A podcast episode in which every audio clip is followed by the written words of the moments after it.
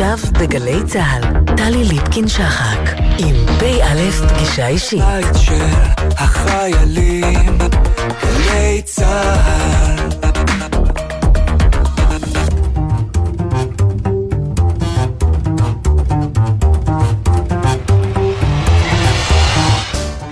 שלום לכם, שבוע טוב לכם.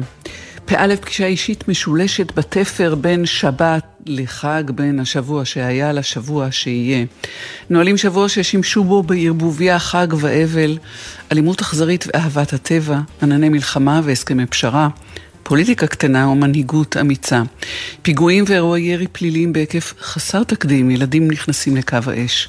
קורבנות שווא חפים מכל פשע. תחושה של פרימת הסדר החברתי וכרסום הביטחון האישי. ושעון החול האוזל ליום הבוחר פעם חמישית. פותחים שבוע של עוד קצת חג וחזרה לשגרה, לסתיו, לחשרת ענני דאגה עם מתיחות שיא בירושלים ובשטחים וסגר מלא, ולציפייה לטוב. פא' פגישה אישית משולשת, אנחנו נדבר חג. על מחזוריות הקריאה בתורה, על מחזוריות האשפה בטבע, אחרי שפשטו עליו מאות אלפים מדי יום בשבוע הזה ובכלל, ונדבר גם על חומות של תקווה. מתחילים.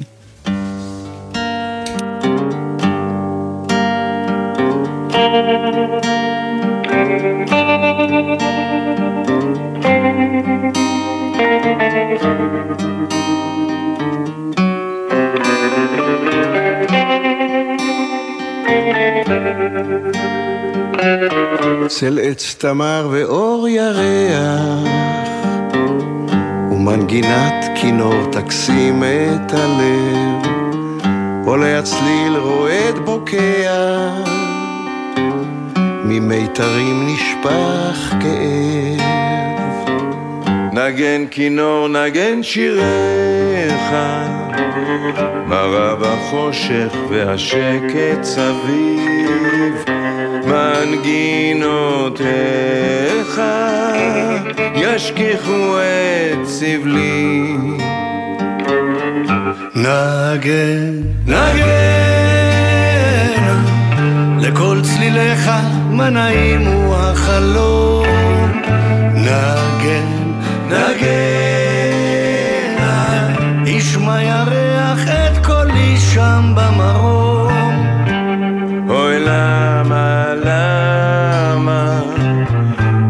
בשפתיך הקסמתני, ליבי כבשת ועזבתני, אוהב, כואב וסובל.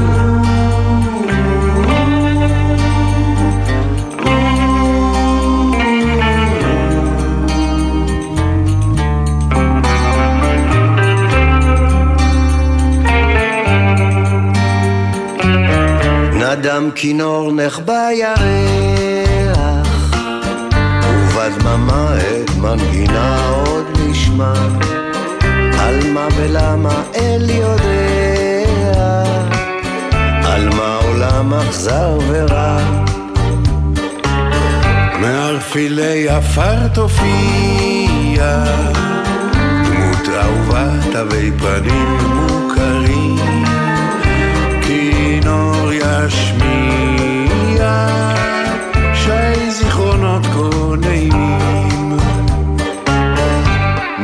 נגן,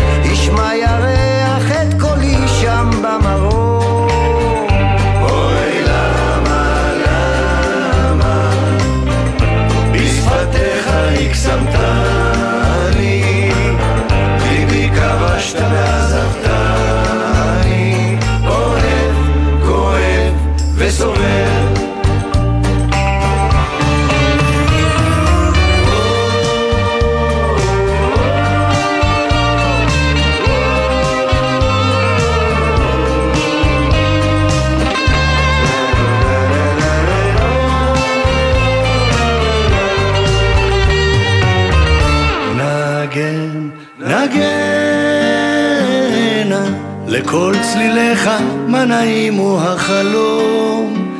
נגן, נגן, ישמע ירח את כל... שם במרום. אוי למה, למה, בשפתיך הקסמתני,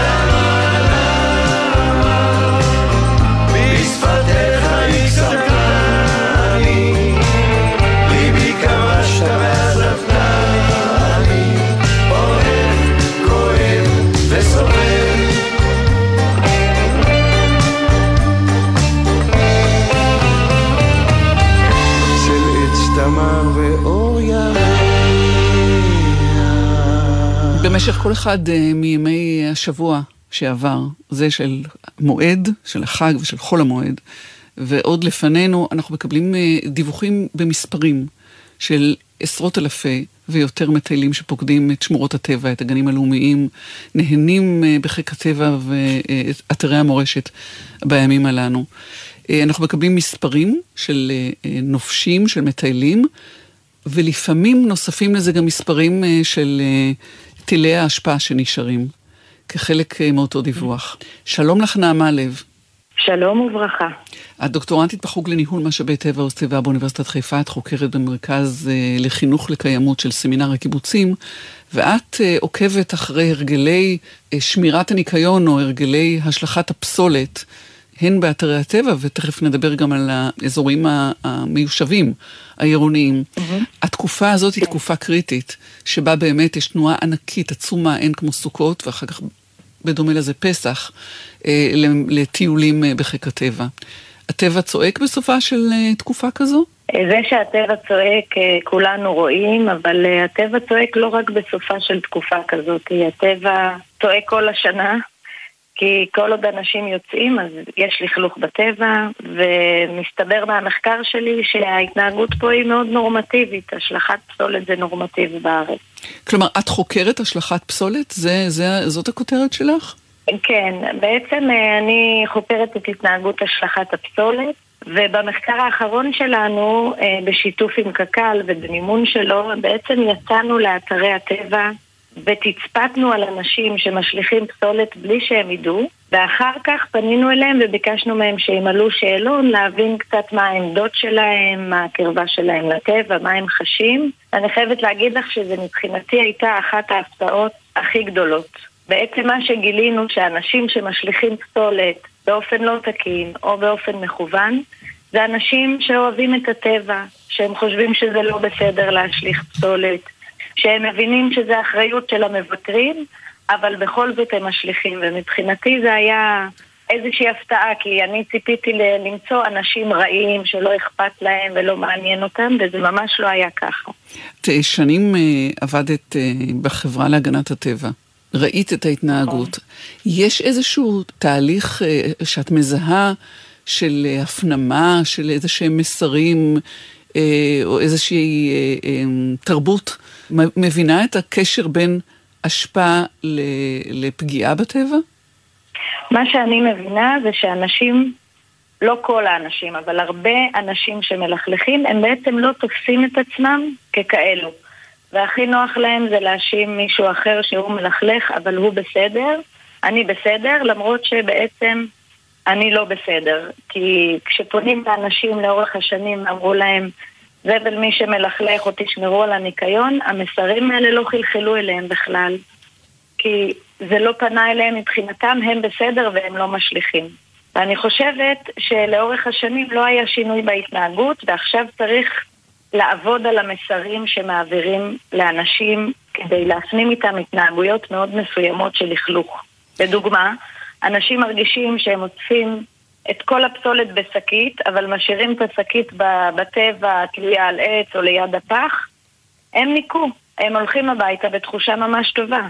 הם לא מבינים שאחרי כמה שעות באות חיות בר, מפזרות את כל הפסולת, וזה כאילו הם השאירו את כל הלכלוך מפוזר בפארק או ביער או בחוף או איפה שהם לא היו. אין את ההבנה הזאתי.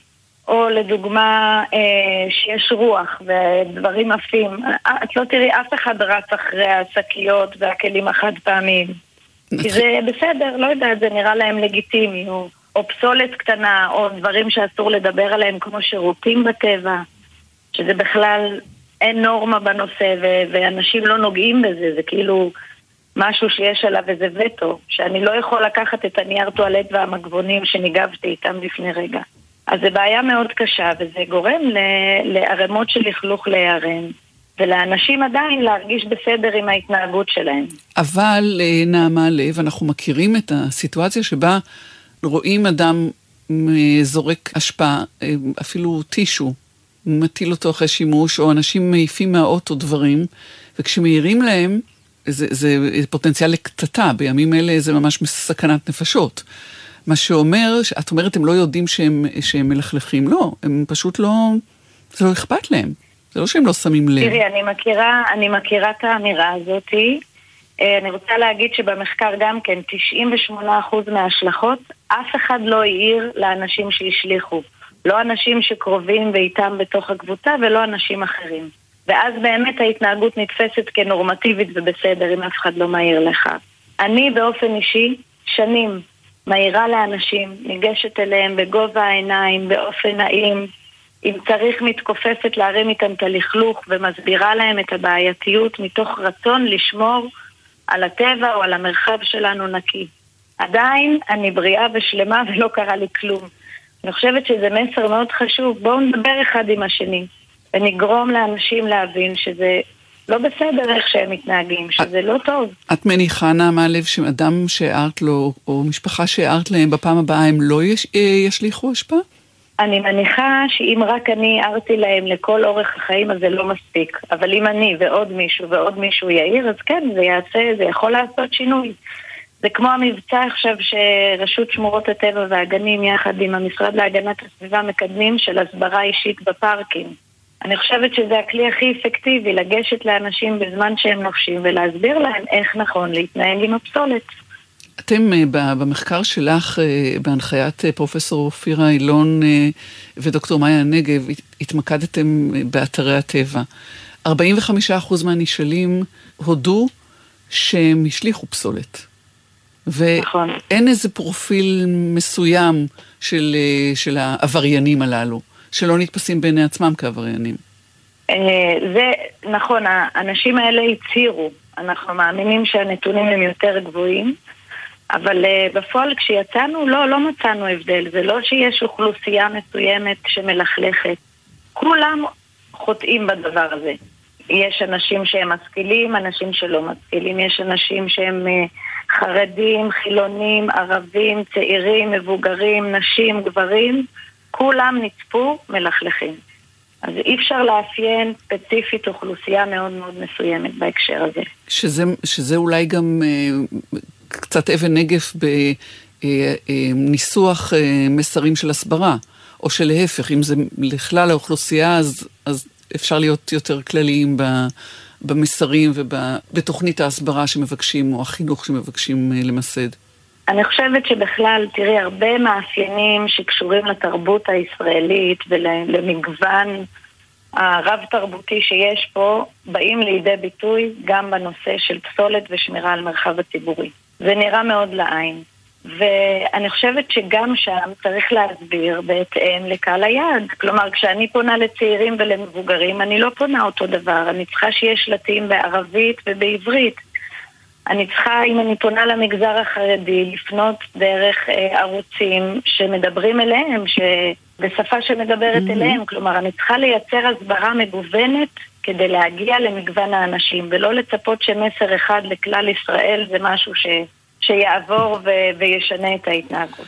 בדומה, נעמה לב, אה, לזלזול בחוקי התנועה, שהוא מאוד אה, נרחב כיום, גם אה, סיפור השלכת הפסולת יכול להשתייך לאותה תופעה שהיא מבטאת פרימה אולי של המרקם הסולידרי בחברה הישראלית. פחות אה, עניין בקולקטיב. לחלוטין. בכתבה שפרסמתי בוויינט לפני חודשיים, התגובות היו, זה הערבים השליחים, זה החרדים השליחים, זה החילונים, זה הימנים, זה השמאלנים.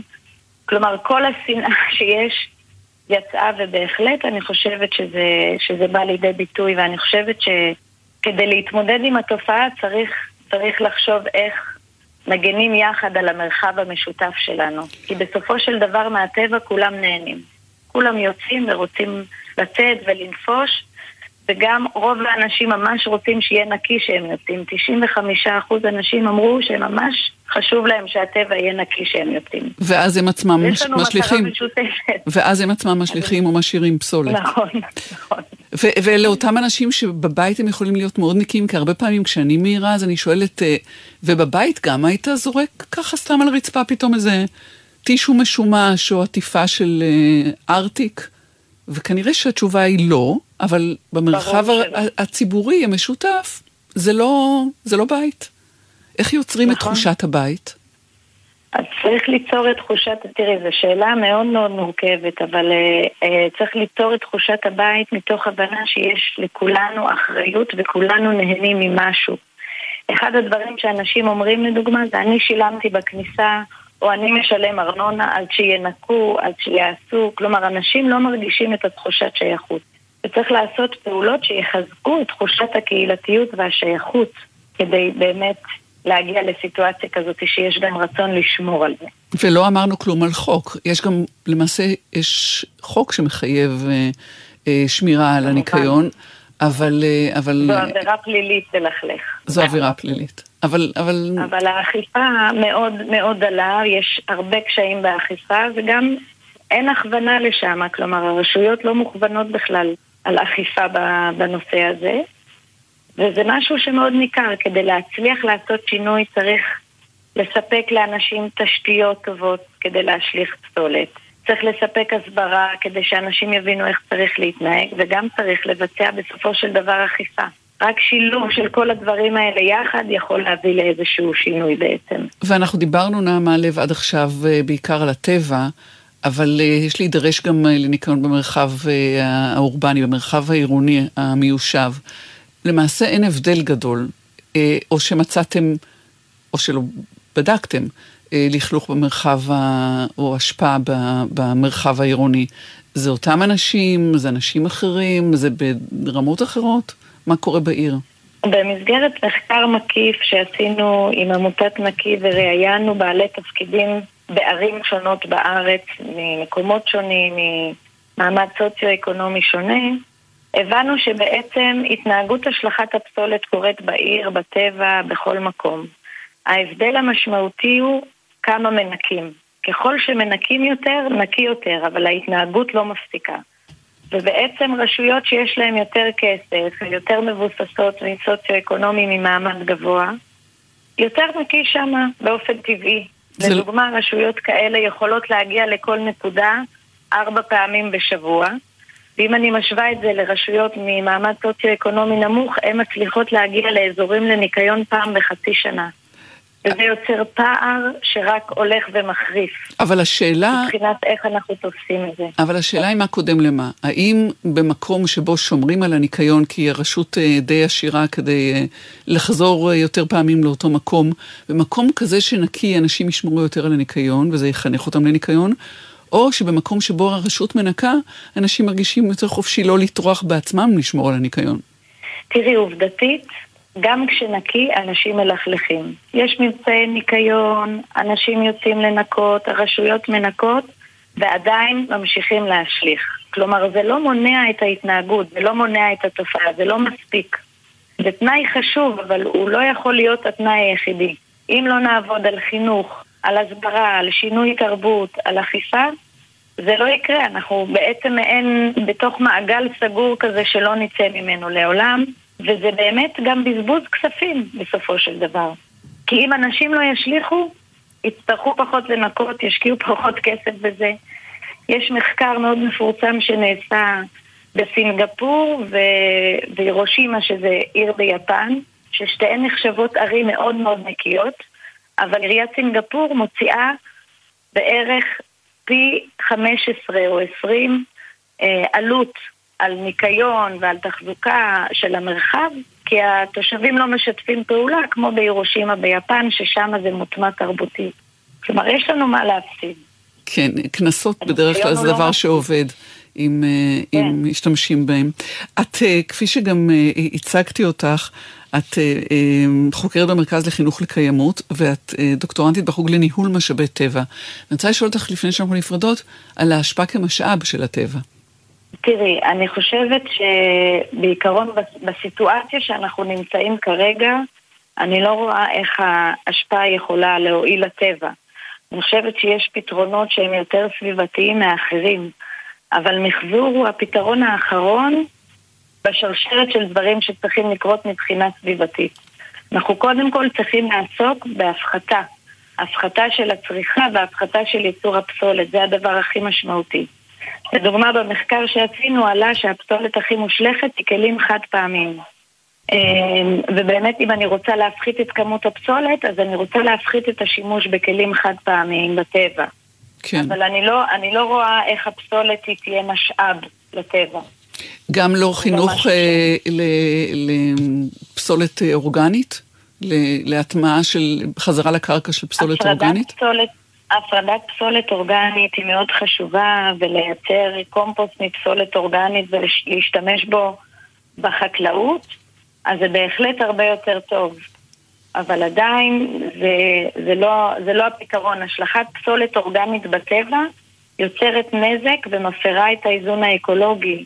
אה, ואנחנו לא רוצים את זה. הרבה אנשים מרגישים שהם יוצאים לטבע והם יכולים להשליך את הקליפות של התפוזים והבננות, וזה בכל מקרה מתכלה. מלבד הנזק האסתטי, זה גורם להתפרצות של אה, מינים מסוימים, שהם אה, בדרך כלל מינים שגורמים למינים אחרים להידחק הצידה. אנחנו רואים את זה עם החזירי בר, עם תנים.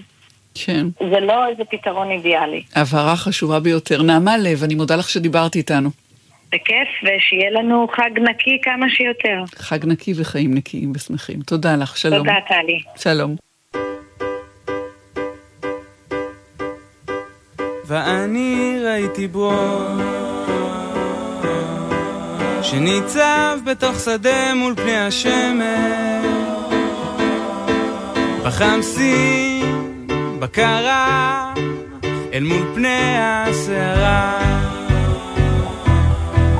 על צידון הטבור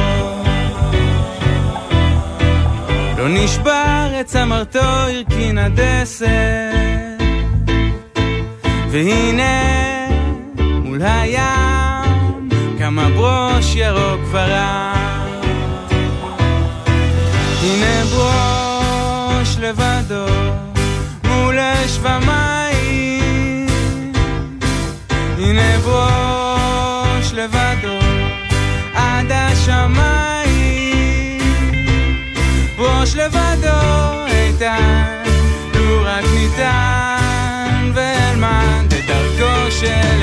side.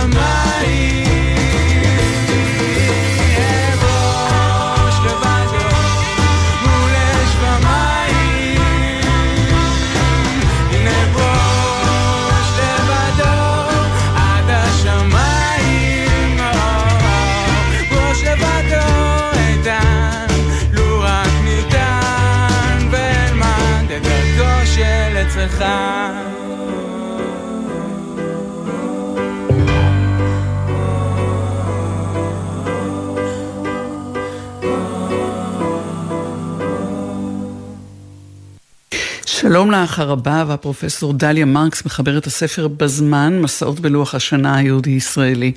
ערב טוב. שלום שלום, שבוע טוב. שבוע טוב ומועדים לשמחה ועוד מאותה שמחת חג לפנינו, ובה אני מבקשת לדבר איתך, שמחת תורה. שמחת כן, תורה. אבל לפני שמחת תורה אנחנו עכשיו בערב הושענא רבה. זה, זה הדבר הקרוב ביותר, ואחרי זה למחרת באמת שמחת תורה. אז אה, אנחנו אה, נתעכב, אה, תגידי, אני, אני חשה שאת רוצה לומר משהו על הושענא רבה, ואת תאמרי, ואז נדבר על שמחת תורה ועל המחזוריות של קריאה בתורה. כן, הושענא רבה, בבקשה. דבר הושענא רבה. נכון, אנחנו נמצאים, נמצאות ונמצאים עכשיו בערב הושענא רבה, שזה היום האחרון של חג השבועות. זה יום שבתורה לא, לא נאמר עליו שום דבר. של חג השבועות? של חג הסוכות, סליחה. אני פה ב... בברצלונה, רק שתדעי, טלי, אני מדברת איתך כאן מברצלונה, מאמצע הרובע היהודי, מהמרפסת של הקומה החמישית של קאסה אדרט, שזה הבית שמיוחס לרשב"א, לרבי שלמה בן אדרת, אחד הרבנים החשובים ביותר ביהדות ספרד, ואני מדברת בשקט כי יש אירוח לידינו, אז אני סליחה שאני לא... שטעיתי. נכון, חג הסוכות. אה, באמת, בתורה לא נאמר שום דבר על, ה... על היום הזה, שהיום השביעי שיש לו איזשהו ייחוד, אבל במשנה מספרים לנו שבכל אחד מהימים של חג הסוכות הקיפו את המזבח אה, פעם אחת, תוך כדי אה, מזמורים ושירים לקדוש ברוך הוא, וביום השביעי הקיפו את המזבח שבע פעמים. אז הושענא רבה זה ההושענא הגדול. תפילות ההושענות שהיו נאמרות כל יום, היו נאמרות פי שבע בהושענא רבה. אה, ובמסורת של המקובלים זה הפך להיות יום החותם, כלומר היום שבו נחתם באמת המערך הגדול של, של, של ימי התשובה והגורל של כל אחד ואחד נחתם לא ביום כיפור אלא בהושענא רבה. אבל זה מסורת. המקובלים. טוב שהתעכבנו על זה, כי אם ככה הערב הזה הוא ערב חשוב ביותר באשר אה, נמצאים אה, אה, אנשים. נכון, ונהוג לעשות תיקון, תיקון ליל הושענא רבה, ללמוד, לימוד ככה, לימוד טקסי, לימוד ריטואלי ותפילה אה, כל הלילה, ואת יודעת, ללמוד בלילה זה משהו אחר מאוד מאשר ללמוד ביום, יש איכות אחרת ללימוד, ללימוד בלילה. שזה משהו ככה וזה- יותר אה, רוחני. וזה הלילה הזה שאנחנו עכשיו, אה, שירד עלינו עכשיו? נכון. אז, אז איך הוא באמת אה, ב, מתקבל בברצלונה במקום ש, שהכובד אה, משקלה של אה, ההיסטוריה, אה, טוב, אנחנו רגילים לירושלים, אבל, אבל קהילות יהודיות היו בכל מקום, ורק הזכרת עכשיו את גדולת המקום וחשיבותו. המקום היה חשוב מאוד, אה, עיר, ואם בישראל, והיא סבלה את שני הגירושים, גם את הגירוש הראשון של אה, יהדות ספרד, הפוגרומים של אה, מה שנקרא קנה, 1391, וגם אחר כך כמובן הגירוש, גירוש ספרד הגדול, ובעצם מה שקורה כאן כיום זה כל מיני קבוצות יהודיות, כל מיני קהילות, מנסים לחבר מחדש שורשים שנגדעו, כי באמת לאורך מאות שנים לא הייתה קהילה יהודית בספרד. ובזה באמת ספרד ייחודית לעומת מקומות אחרים. פשוט לא הייתה כאן קהילה יהודית. היהודים גורשו מספרד, ורק איכשהו ככה באמצע המאה ה-20 התחילו לחזור. אז uh, יש כאן באמת איזושהי שאיפה לחבר את, ה, את השורשים שנגדעו, וככה אני באמת, uh, זה כבוד גדול לי מאוד להיות מוזמנת פה לפסטיבל הספר היהודי, אה, שנקרא ספר, uh, פה בברצלונה. מה בספר? מה בפסטיבל הספר? מציגים ספרים יהודים, ואני זכיתי להציג את התרגום הספרדי מהמם. של, אה, של הספר שלי בזמן. אחרי שיצא תרגום גרמני, יצא ספרדי, עוד מעט יצא אנגלי. אז אה, כן, בשביל זה אנחנו כאן. אוקיי, אז עכשיו שאמרנו את כל זה, נלך אל, אל הספר ונחזור אל שמחת תורה. כי אה, ב- בשמחת תורה מסיימים את המחזור השנתי של קריאת התורה ומתחילים מחזור חדש. ועל המחזוריות הזאת אני אשמח לדבר איתך. אז באמת, אה, כמו שאת אומרת, אה, זה, זה חגה של התורה, השמחה היא שמחתה של התורה, ואנחנו שמחים בשמחתה של התורה. אה, רק צריך באמת להזכיר שאנחנו מדברות כאן על חג שהוא באמת יוצא דופן בין החגים הקלאסיים שלנו, כי זה חג שלא כמו הושענא רבה שלא נזכר בתורה, אבל כן נזכר במשנה. הוא לא נזכר במשנה והוא לא נזכר בתלמודים, הוא נזכר רק ככה מין אזכור ראשוני במאה השמינית ובאופן מפורש רק במאה ה-11 אה, על ידי הראיית גיאת, גם כן רב ספרדי. וזה חג שנוצר בגלות, זה חג שנוצר בתפוצות. להבדיל מכל החגים האחרים שלנו, זה חג שהוא לא חג ישראלי, זה חג שהוא לא ארץ ישראלי. וזה באמת הייחוד שלו כי הוא נוצר בעצם במה שנקרא יום טוב שני של גלויות. את יודעת שבתפוצות יש אה, לכל אחד מהחגים שלנו עוד יום נוסף, וזה מין מועד ב' כזה, עוד יום נוסף, אה, כי בגלל ענייני חישוב הלוח וכולי, וכיוון שליום הזה לא הייתה איזו משמעות אה, מיוחדת מתוך עצמו, בחרו ביום הזה כדי לחגוג את סיום, אה, סיום הקריאה של התורה, ולא רק סיום קריאת התורה, אלא מיד מיד מתחילים לקרוא את התורה מחדש. זאת אומרת, יש איזה מפגש בין... מותו של משה, סוף ספר דברים, פרשת וזאת הברכה, לספר בראשית, פרשת בראשית, בריאת העולם. לרגע אנחנו לא נשארים בלי התורה. זה הרעיון של שמחת תורה, וזה חג שלא היה יכול להיווצר בארץ ישראל, כי בארץ ישראל המנהגי הקריאה בתורה היו מאוד מאוד שונים. היו קוראים את התורה אה, לא בפרשות השבוע שמוכרות לנו, אלא בסדרים שהיו הרבה יותר קצרים, יש בערך שלושה סדרים, פלוס מינוס, אה, בכל פרשה ופרשה. וגם הקביעות שלהם לא הייתה כל כך חדה וברורה כמו הקביעות של פרשות השבוע, זאת אומרת, קריאת התורה ארכה משהו כמו שלוש וחצי שנים. והמורה שלי, פרופסור אביגדור שינה, נוהג לומר שאם גרת בגליל באותה תקופה אה, של התלמוד, היית יכולה לאכול בורקס בכל שמחת תורה, כל פעם בבית כנסת אחר, hmm. כי בכל מקום סיימו בזמן קצת אחר. זה לא היה כמו אצל הבבלים. הבבלים היו מאוד יקים. כולם מסיימים באותו זמן, כולם מתחילים באותו זמן, כולם קוראים בכל שבוע את אותה קריאה. והיום, טלי, כולנו בבליים מהבחינה הזאת. מבחינה אה, טקסית, ריטואלית, תפילתית, ליטורגית, כולנו עוקבים אחרי המנהג הבבלי, המנהג הארץ ישראל, הישראלי הלך ונשתכח אה, מן הלב, שלדעתי זה די חבל, כי זה מנהג מאוד מאוד ציורי ויצירתי ו... ויפה, ו... ואנחנו היום כולנו בבליים, ולכן כולנו חוגגים את חגה של שמחת התורה. רק ש... אבל יש משהו כן יפה בזה, אבל יש אולי משהו יפה בזה, אה, הרבה דליה מרקס, בזה שבכל מקום, באותו זמן, קוראים את אותו הדבר. נכון, יש באמת, אה, אני מסכימה, כן, אני חושבת שיש משהו מאוד חזק בזה שלא משנה איפה את נמצאת בעולם, עכשיו כל, ה, כל עם ישראל יתחיל את ספר בראשית. יש דרך אגב כמה מקומות בשנה שיכול להיות פער של שבוע בין, בין ישראל לתפוצות בגלל באמת עניינים של יום טוב שלי של גלויות, אבל זה דברים מאוד מאוד מקומיים. כולנו ביחד, מתחילים ביחד, מסיימים ביחד, וכמו שאמרנו, המעגל הזה אף פעם לא נגמר. איך שאנחנו מסיימים, אנחנו מיד מתחיל, מתחילות את ספר בראשית מחדש, ובמקביל זה המעגל, אבל יש גם זמן קווי, ההפטרה שמקובלת uh, כיום לפרשת, אה, אה, אה, לפרשה זה, זה התחלת ספר יהושע, כן? בשמחת תורה מתחילים את ספר יהושע, כלומר שזה הספר הבא בתנ"ך אחרי התורה. אז זה באמת כולנו ביחד, וזה חג שבתפוצות הוא מאוד מאוד הגיוני. את יכולה לראות שהיום יש לך את חג הסוכות, והוא נגמר בהושענא רבה, למחרת יש את, את, את שמיני עצרת, מה שנקרא, ולמחרת שמחת תורה. בישראל אנחנו מציינים את שמיני עצרת בשמחת תורה באותו יום, כי אין לנו יום טוב שני של גלויות. כן. ומה שזה יוצר, טלי, זה רכבת הרים רגשית שלא תתואר. כי שמיני עצרת זה אומנם יום חג, אבל זה יום שבו אנחנו מתחילים, יש את תפילת הגשם, וזה רגע ככה של, של, של, של, שחושף המון המון חרדות ודאגות, האם ירד גשם, האם תהיה פרנסה, איך תיראה השנה החדשה. אצל האשכנזים הרבה מה, מה, מהתפילה היא בטעמים של ימים נוראים, החזן לובש קיטל, כן, יש איזה משהו ככה מאוד uh, כבד קצת ביום הזה, ולעומת זאת שמחת תורה זה הקפות, ושמחה, והילולה, ובאמת חגיגה כזאת, ותוסיפי נוסיף לזה שיש לנו גם אזכרת נשמות ביום הזה, אז ככה מקטע כזה מאוד מאוד שמח ועליז וככה קופצני ונהוג שכולם עולים לתורה ובקהילות הליברליות, גם הגברים וגם הנשים וגם הילדים אפילו יש להם עלייה מיוחדת, זאת אומרת זה משהו מאוד קהילתי ומאוד מאוד חזק לאיזה משהו ככה רציני של אזכרת נשמות ואחר כך יש את, אה, את שמיני עצרת ותפילת הגשם, זאת אומרת יש ככה זה יום ש, שלוקח אותנו לכל מיני גבהים שונים מכיוונים מאוד שונים במצב הרוח הטקסי שלנו. נשמע כמו עוד אה, יום לחשבון נפש, כמו כל הזדמנות שלנו שיש בה גם שמחה וגם את כל השאר.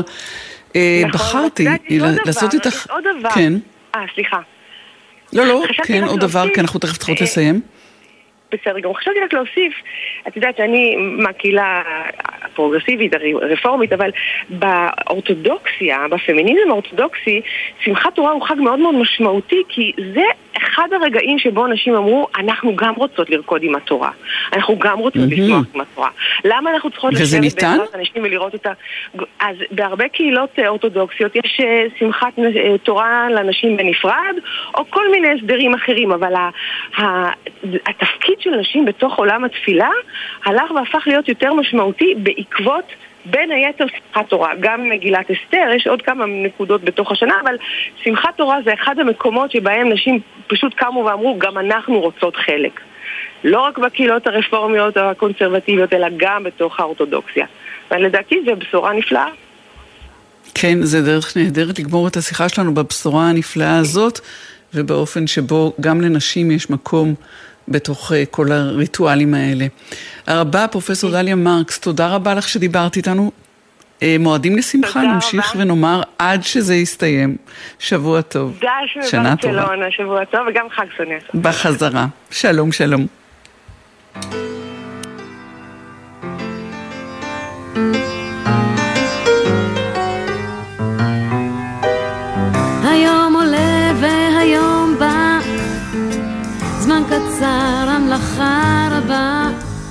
בקושי אפשר לנשום, בקושי אפשר לחלום.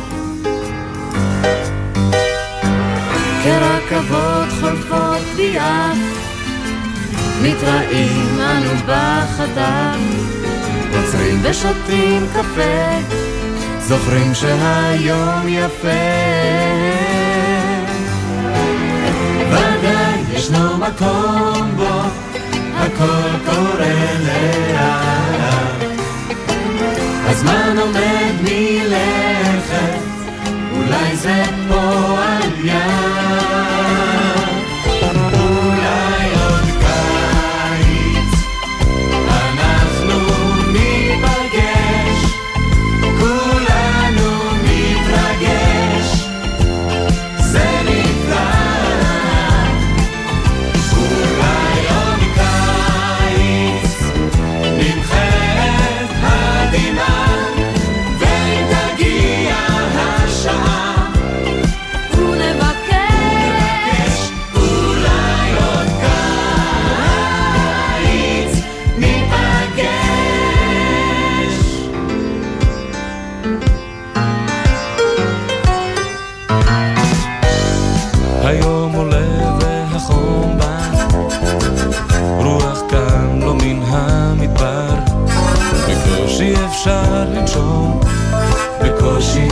אפשר לחלום,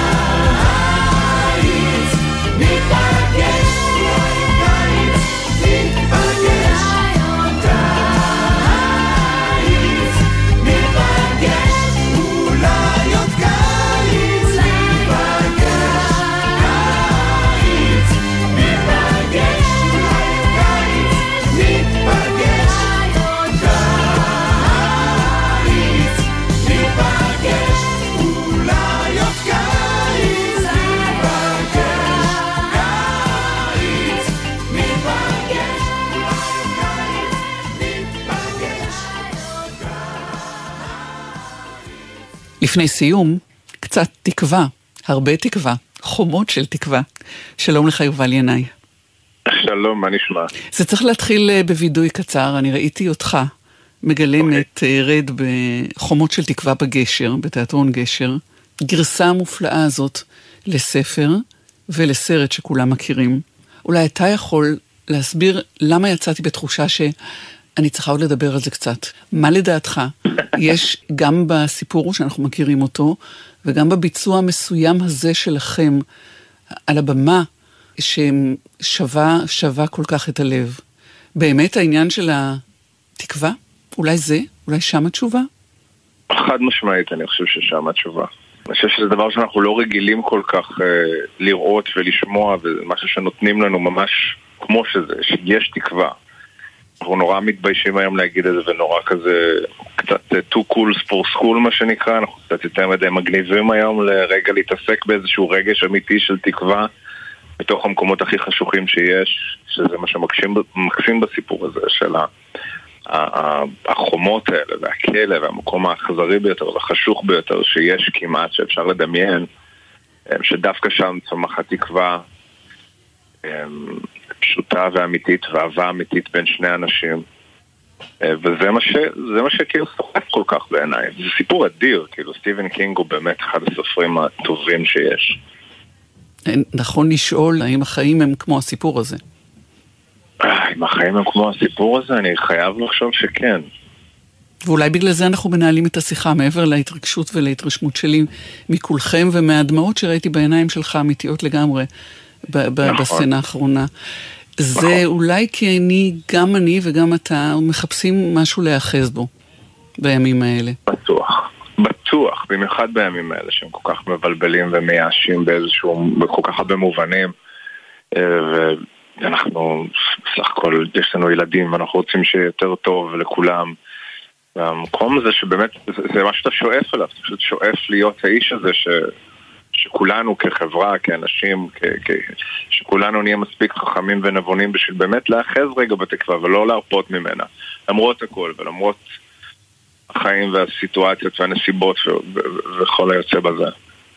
זה בעיניי מה שכאילו תופס את כולם, שאתה אומר, וואלה, וואלה, אפשר. אז פה ברגע יובל ינאי נדבר על האתגר המקצועי.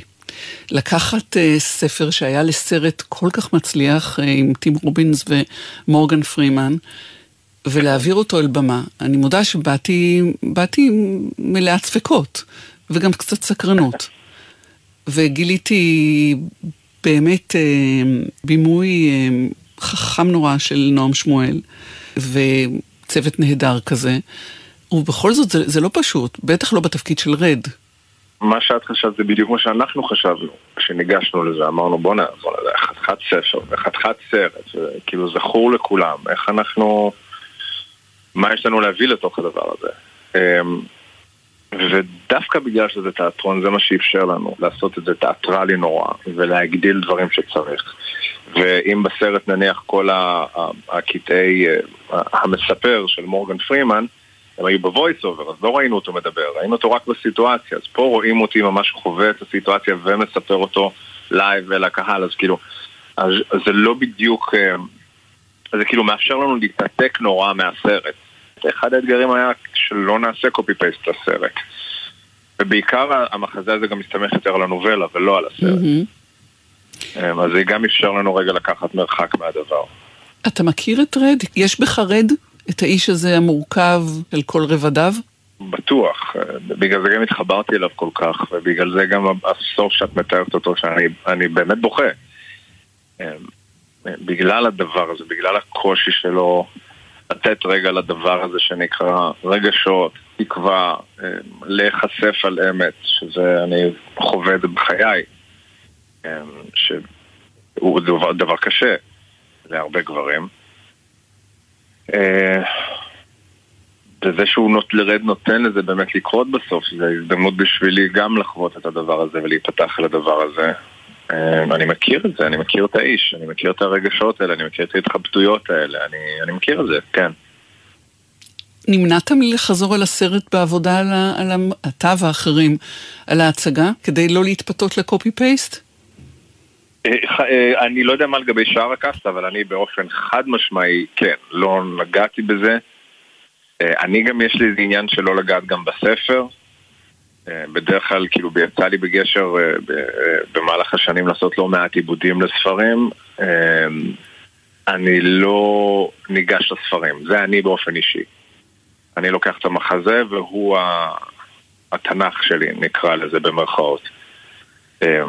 ואז אני נותן לעצמי ולדמיון שלי ולאן אני רוצה לקחת את הדמות ואת הרגשות ואת הסיפור למקומות שאני רוצה לקחת. ואז אני פחות מתפתה למה הסופר קבע שיהיה ומה הסרט קבע שיהיה.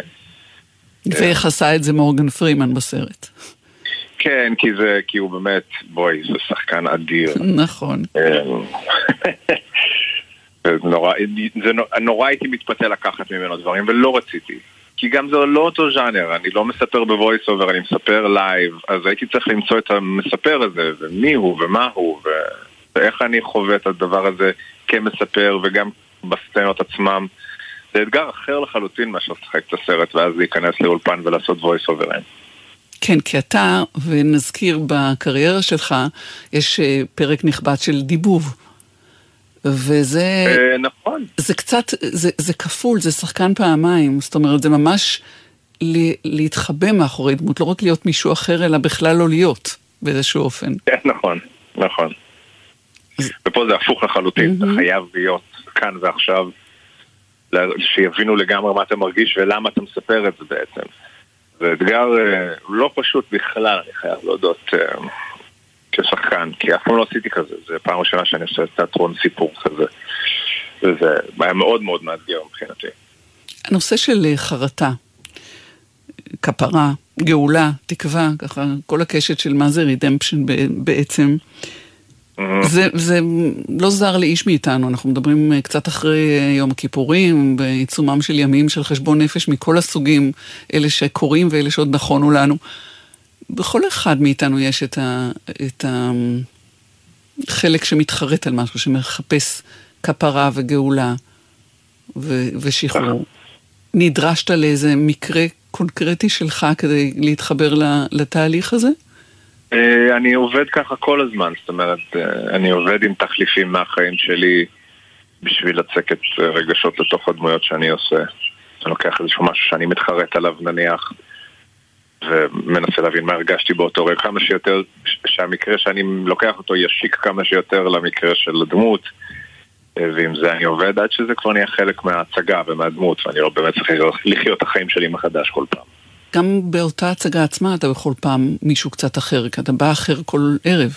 יס, yes, וזה גם מה ש... וזה צריך להיות, זה עם, עם, עם השנים ועם הניסיון אתה מצליח לרתום את מה שעובר עליך ו... ולא להתנגד למי שאתה באותו יום. כי כשאתה צעיר יותר ורק יצאתי מהסטודיו, אז אה, היה נוקשות כזאת של לעשות ערב ערב את אותו דבר ו- ולקיים ולהתחייב עד הסוף וזה, ויש ימים ש... שאני לא עד הסוף, וזה, וזה בסדר גם. אני מגלה עוד דברים נוספים בתוך הדמות, וזה עם השנים ועם הניסיון נהיה יותר כיף ויותר קל ויותר... אה, כאילו אני מחפש את המקומות האלה דווקא, איפה אני קצת שונה היום ואיפה אני... אה, רואה את הדברים אחרת בכל פעם שאני על הבמה, וזה חלק ממה שמשאיר אותי חי בעצם, כל פעם מחדש על הבמה. כשקראתי יובל ינאי אה, קצת אה, עליך, אז חוץ מעניין הדיבוב למדתי שהיית שחקן המבטיח, קיבלת את, את התואר הזה בצעירותך, אתה כבר לא ילד. ולא. ולאן מכאן? וואלה, שאלה יפה. תשמעי, יש המון דברים שאני רוצה לעשות מכאן. קודם כל, אני אה, התחלתי לביים גם, ביימתי הצגה בגשר בשם קליעים מעל ברודוויי, אה, של וודי אלן. עוד אתגר. עוד אתגר לא פשוט, והיה כיף חיים, ויצאה הצגה מקסימה ויפה בעיניי. המוזיקה, שזה משהו שאני בא ממנו מאז שאני ילד, זה גם משהו שהולך לקרות. אני תכף מסיים אדריכלות, יש, יש מלא דברים. הצלחת להפתיע אותי. מה זה אומר אני תכף מסיים אדריכלות? יש לי עוד סמסטר אחד ואני הנדסאי אדריכלות במדינת ישראל. מדהים. כן, ניצלתי את הקורונה ללימודים. Hmm. זה נקרא להבקיע את, את החומות של הגט, הגטו של התיאטרון, לקחת את זה לעוד. מחוזות. כן. בדיוק. לא, אני נורא אוהב לרוחב, אני אוהב לעשות הרבה דברים, זה משאיר אותי חי ומפתח את המוח, וזה כיף חיים. היחסים כן. בתוך הלהקה, בתוך הצוות הזה, שהוא okay. אוקיי. הוא, הוא אינסמבל מאוד קומפקטי, למרות שהוא לא, לא קטן מאוד, אבל הוא קומפקטי. כן. זה, זה, אתה, אתה מרגיש, גם היושב באול, באולם הוא, הוא, הוא חלק מה, מהחומות של הכלא הזה, שכולם uh, בסיר הזה שמתבשלים בו יחד. כן. איך זה, איך זה עובר אל היום-יום שלכם ביחד? אין כיף גדול מהלהקה הזאת. אני אומר לך את האמת, אין כיף גדול מהלהקה הזאת. הם נהיו חברים שלי בחיים שלי האמיתיים. אני עם אורי, זה שמשחק את אנדי דופריין, אורי יניב. היינו בסיני שבוע ביחד עם המשפחות. אמ, אנחנו פשוט חברים, וזו משפחה קטנה. דווקא בגלל שאנחנו כל כך קרובים ותומכים ו, אה, אמ, וחברים אחד של השני, אנחנו יכולים לתת אחד לשני את מה שצריך על הבמה, זאת אומרת, יש דמות, של, הדמות של רשע נניח שמשחק אותו שלומי ברטונו והאסיר הלא... אז בשביל שאני אוכל לקיים אותו, שהוא באמת מפחיד, כי בחיים הוא לב אחד גדול האיש הזה, אז אני, אני צריך לתת לו את זה, זאת אומרת. אז, אז דווקא הקרבה הזאת שלנו, ודווקא החופש שיש בינינו כשחקנים וכחברים בלהקה, זה דווקא מה שמאפשר לנו להגיע למקומות שאנחנו צריכים בביטחון ובנתינה ואהבה, שזה מה שעובר בעיניי לקהל, מעל הכל. ובסוף תמיד אפשר uh, לגמור ב, על חוף הים במקסיקו או באיזשהו מקום קסום אחר. שם התקווה. לא תמיד האופציה האחרונה. אנחנו פה בינתיים. יובל ינאי, חומות של תקווה, ובכלל, תודה רבה לך על השיחה הזאת, שלום. תודה, תודה רבה. תודה. world.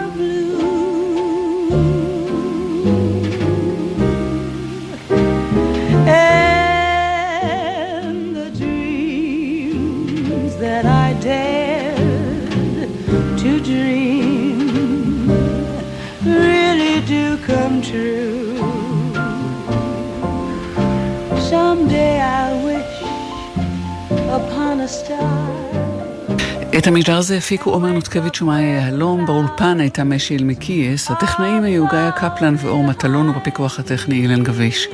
אני טלי ליפקין שחק, שבוע טוב שיהיה לנו, וחג שמח. היו שלום.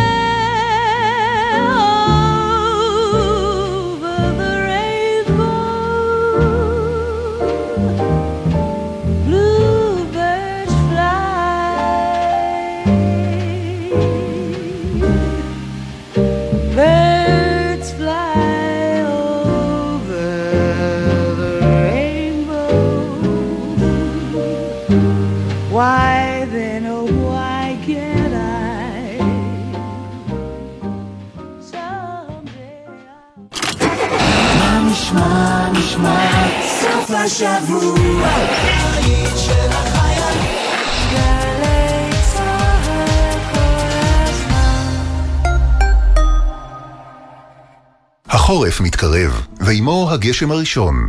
בגשם ראשון, הכביש חלק, בעיקר בגלל לכלוך ושמנים המצטברים עליו. כדי להימנע מהחלקה, סעו לאט יותר, והימנעו מבלימת חירום ומסטייה חדה מנתיב הנסיעה. הם עלולים לגרום לאיבוד שליטה על הרכב. הרלב"ד, מחויבים לאנשים שבדרך.